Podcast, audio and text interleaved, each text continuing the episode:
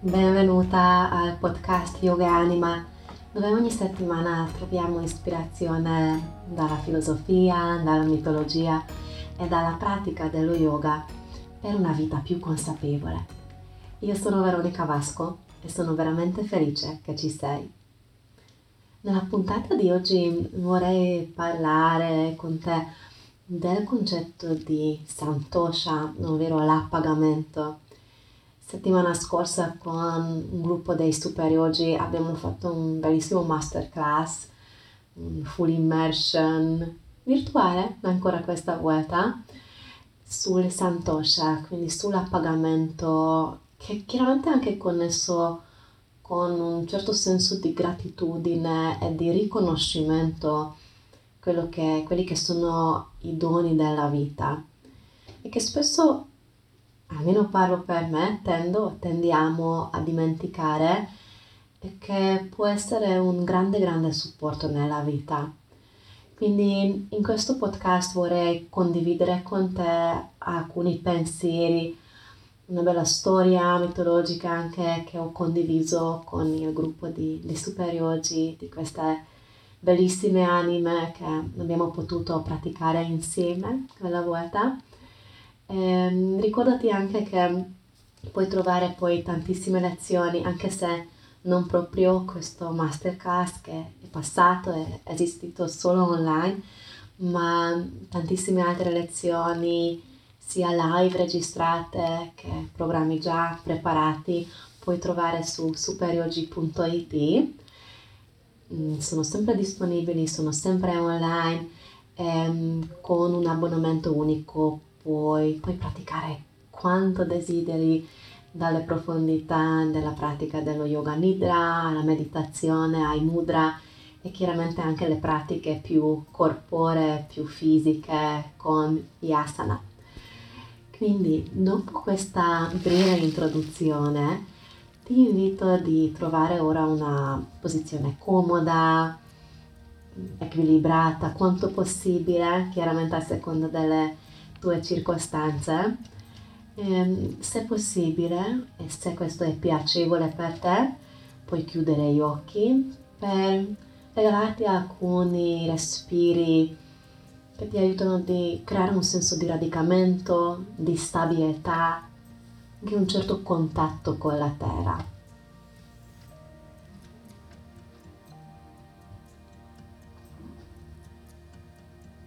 Sentiamo ora una storia che riguarda la dea Lakshmi.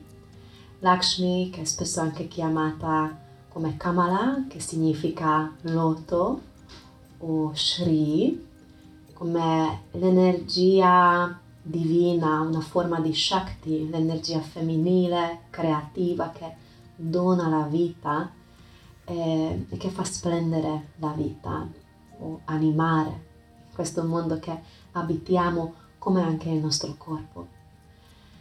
E quindi la storia inizia con eh, un vecchio saggio che stava meditando ogni giorno, anche questa volta nella, nel suo rifugio molto umile, molto semplice, Durvasana, che si chiama questo vecchio saggio Viveva una vita veramente riservata, povera e semplice, ma di grande, grande devozione verso la divinità e verso Shri, quindi la dea Lakshmi.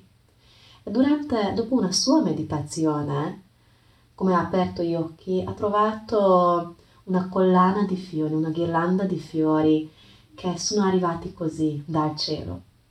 E lui ha subito riconosciuto che questa queste, questi fiori sono i doni della dea, sono i doni, un, un significato, una presenza della dea Lakshmi. E quindi sentiva che non può tenersi per se stesso, deve, vuole condividere con qualcun altro. Quindi ha deciso di condividere con Indra, un, re, un de, una divinità molto importante, il re dei, dei certi sistemi di, di, questa mitologia indiana.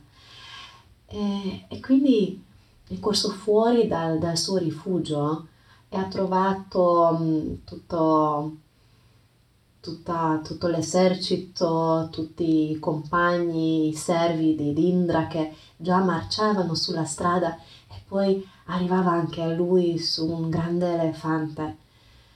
E Durvasana ha corso da Indra gli ha detto Oh Signore grande, ho trovato questi fiori, doni, te li regalo, tieniti preziosi. E come Indra ha preso in mano questi fiori con negligenza, senza apprezzarli, senza nemmeno guardarli bene, ha lanciato dietro, come di buttare sul suo elefante.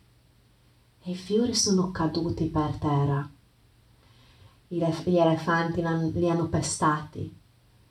E secondo una variante di questa storia, la dea Lakshmi, offesa da questa negligenza, da questo, questa mancanza di apprezzamento, è iniziata a venire di meno in questo mondo, si è ritirata e quindi il regno è diventato povero, non pioveva più, i fiori non portavano più frutti, la gente aveva fame, sete, c'erano le epidemie e quindi tutta quell'energia, tutta quella vitalità, la grazia divina eh, si è ritirata da questo mondo.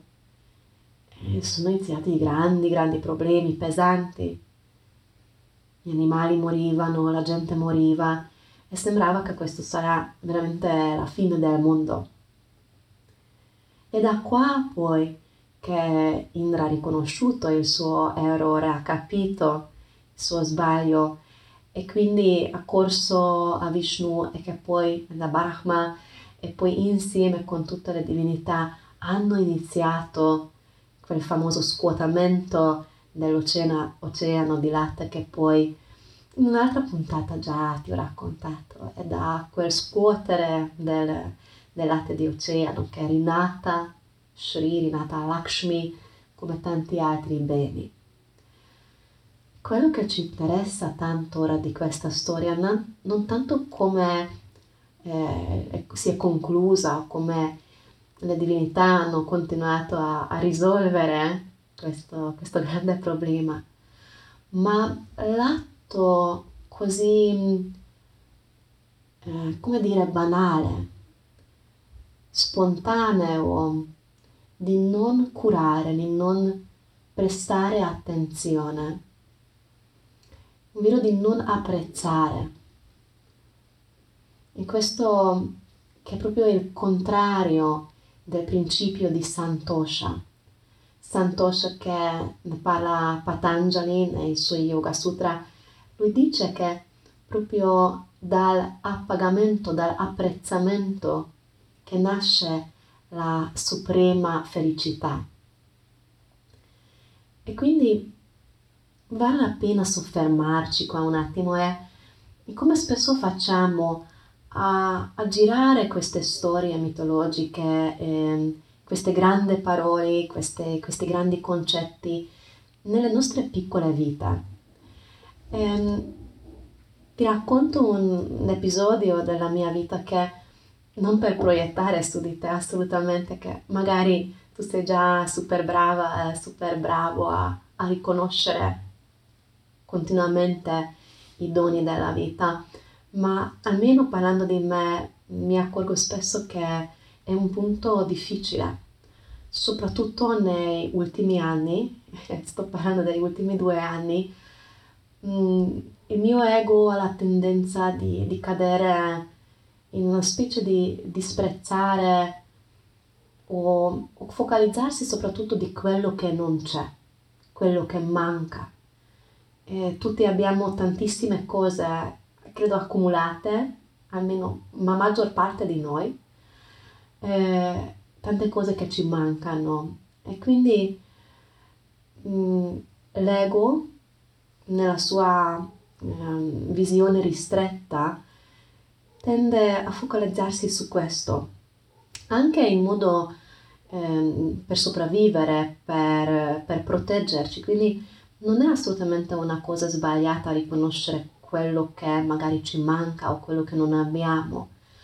Però se gli diamo troppo spazio, può essere una cosa che soffoca quello che, che può veramente nascere o quello che è già esistente.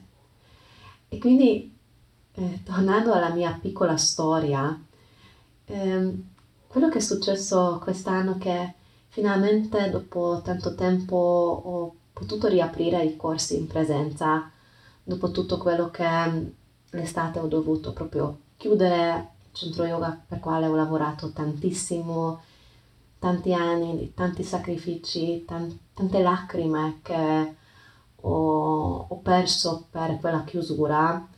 E, ehm, e quindi dopo questa, questa, questo periodo giù è stato proprio un momento molto importante di dire ok, ora forse con tutta la situazione attuale possiamo ritrovarci, vederci, ehm, avere una, un altro tipo di connessione. Ehm, quindi questo è stato un, un elemento che è un tipo di speranza o una rinascita. Dall'altra parte, prima di, di avviare queste cose, proprio ehm, parlando dei, delle risoluzioni, delle intenzioni, forse ti ricordi due episodi fa parlavo di Sankalpa. Mm, una delle mie, intenzioni per questo anno, il mio Sankalpa, uno dei miei Sankalpa era di, di, riconoscere i doni della vita, è una forma di apprezzamento, una forma di um, appagamento, possiamo dire anche una forma di gratitudine, però spesso diciamo che a me gratitudine, forse perché non sono madrelingua, però ha un certo, eh, impor- certa importanza. E onestamente quando siamo giù, secondo me è molto difficile a, a, veramente entrare in contatto con la gratitudine. Di nuovo sto parlando di me, quindi se per te tutte queste cose che sto parlando ora non risuona, vai tranquilla, puoi scartare o magari puoi scrivermi anche quello che ne pensi. E quindi mi sono detta che è una cosa importante che riporto nella mia vita come pratica consapevole, come intenzione, come ris- una certa risoluzione, è questo riconoscere i doni che, che la vita mi dà, che stringendo, stringendo anche la vita stessa, no? è un, un grandissimo dono.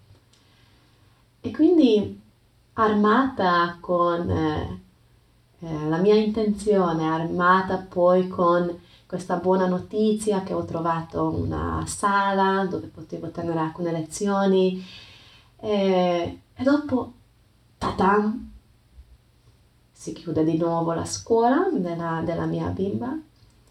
Io ho preso il covid, quindi ho dovuto cancellare tutto, stavo anche fisicamente male e, e chiudere, sospendere almeno, sospendere per le, quelle due settimane le, gli incontri con il corso appena avviato, eh, disdire anche i corsi con i superiori, le lezioni in, in live su Zoom, perché fisicamente non ero capace.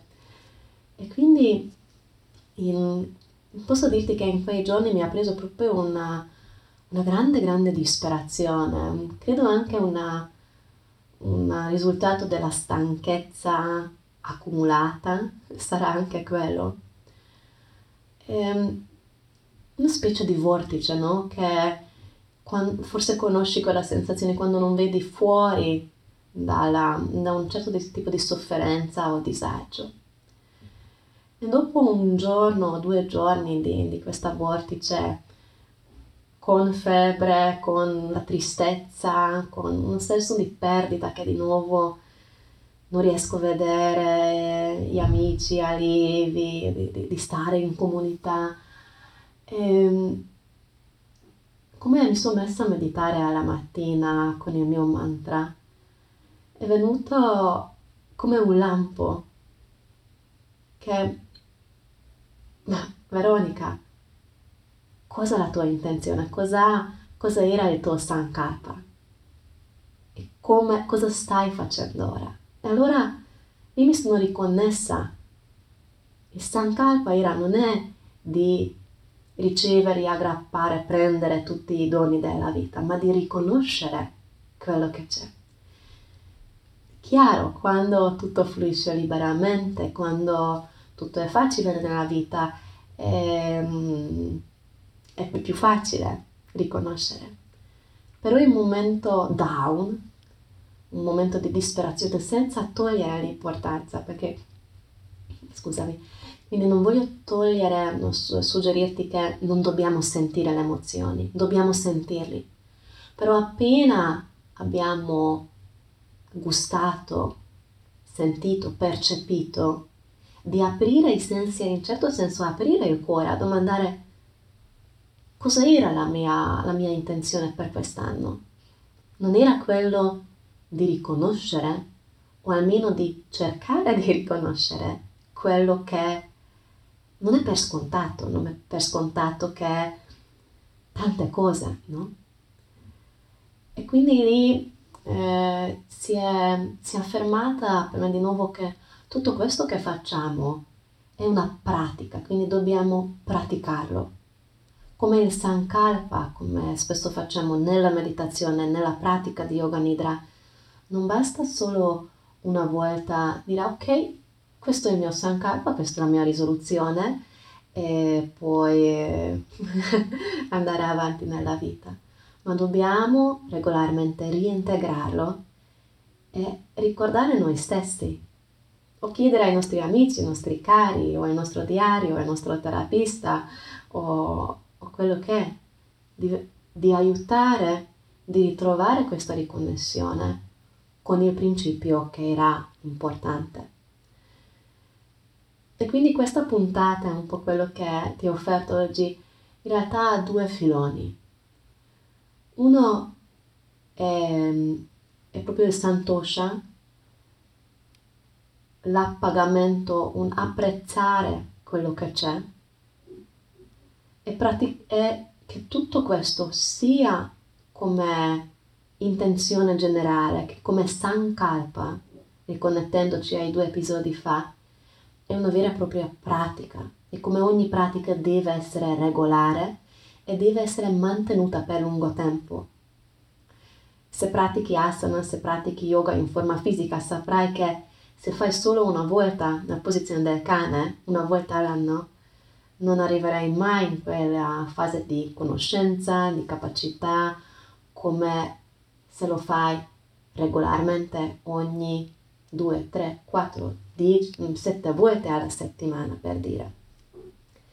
E anche se fai solo per una settimana e dopo di nuovo per un anno no, vediamo dopo un anno di pausa come sarà quella posizione del cane. E quindi tutto questo vale anche sulla nostra pratica interiore.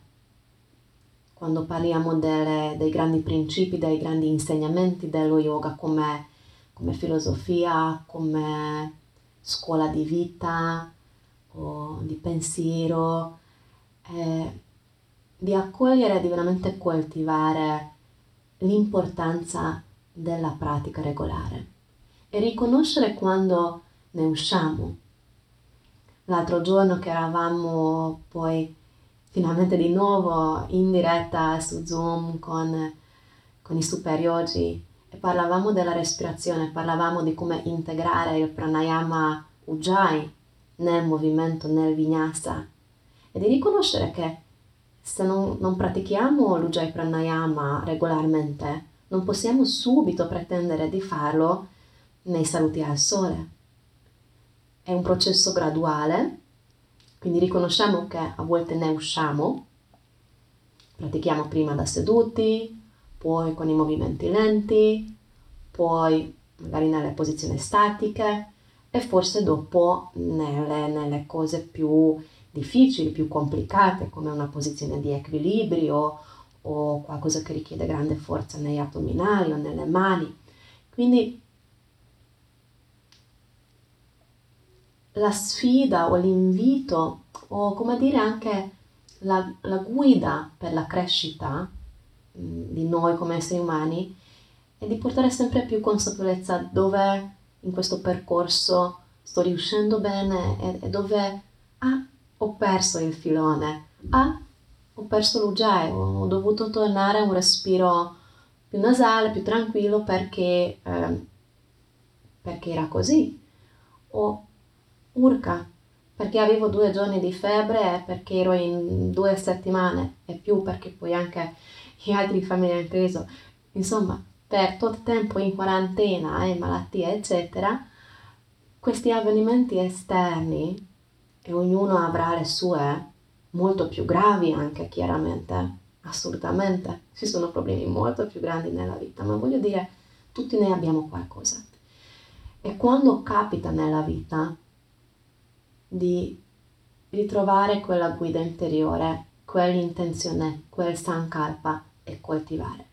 E se tu hai nelle, tra le tue intenzioni Santosha, è un bellissimo strumento per dare una guida profonda alla vita.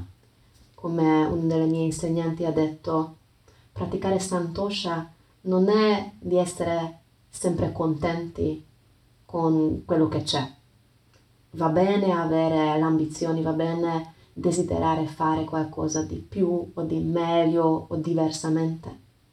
Ma Santosha è una cosa più profonda, come un fiume che corre sotterraneo o il fondo del mare, che è sempre stabile, che è sempre fermo, anche se sulla superficie ci sono le onde, c'è il temporale, c'è la barca che viene buttata dalle onde su e giù e dobbiamo veramente impegnarci per restare in piedi Santosha è quello quando ci riconnettiamo con la profondità e pratichiamo l'apprezzamento di quello che c'è, cioè della stessa vita. Questi sono stati mie, i miei pensieri per la puntata di oggi. Sono sempre molto felice quando mi scrivete, quando mi scrivi. Um, se queste puntate, se questo podcast ti piace, per favore lascia un, un commento, puoi condividere con i tuoi amici, con i tuoi conoscenti che pensi che apprezzerebbero queste, questi contenuti. Ancora immensa gratitudine per aver dedicato il tuo tempo per l'ascolto. Ti auguro una meravigliosa giornata. Namaste.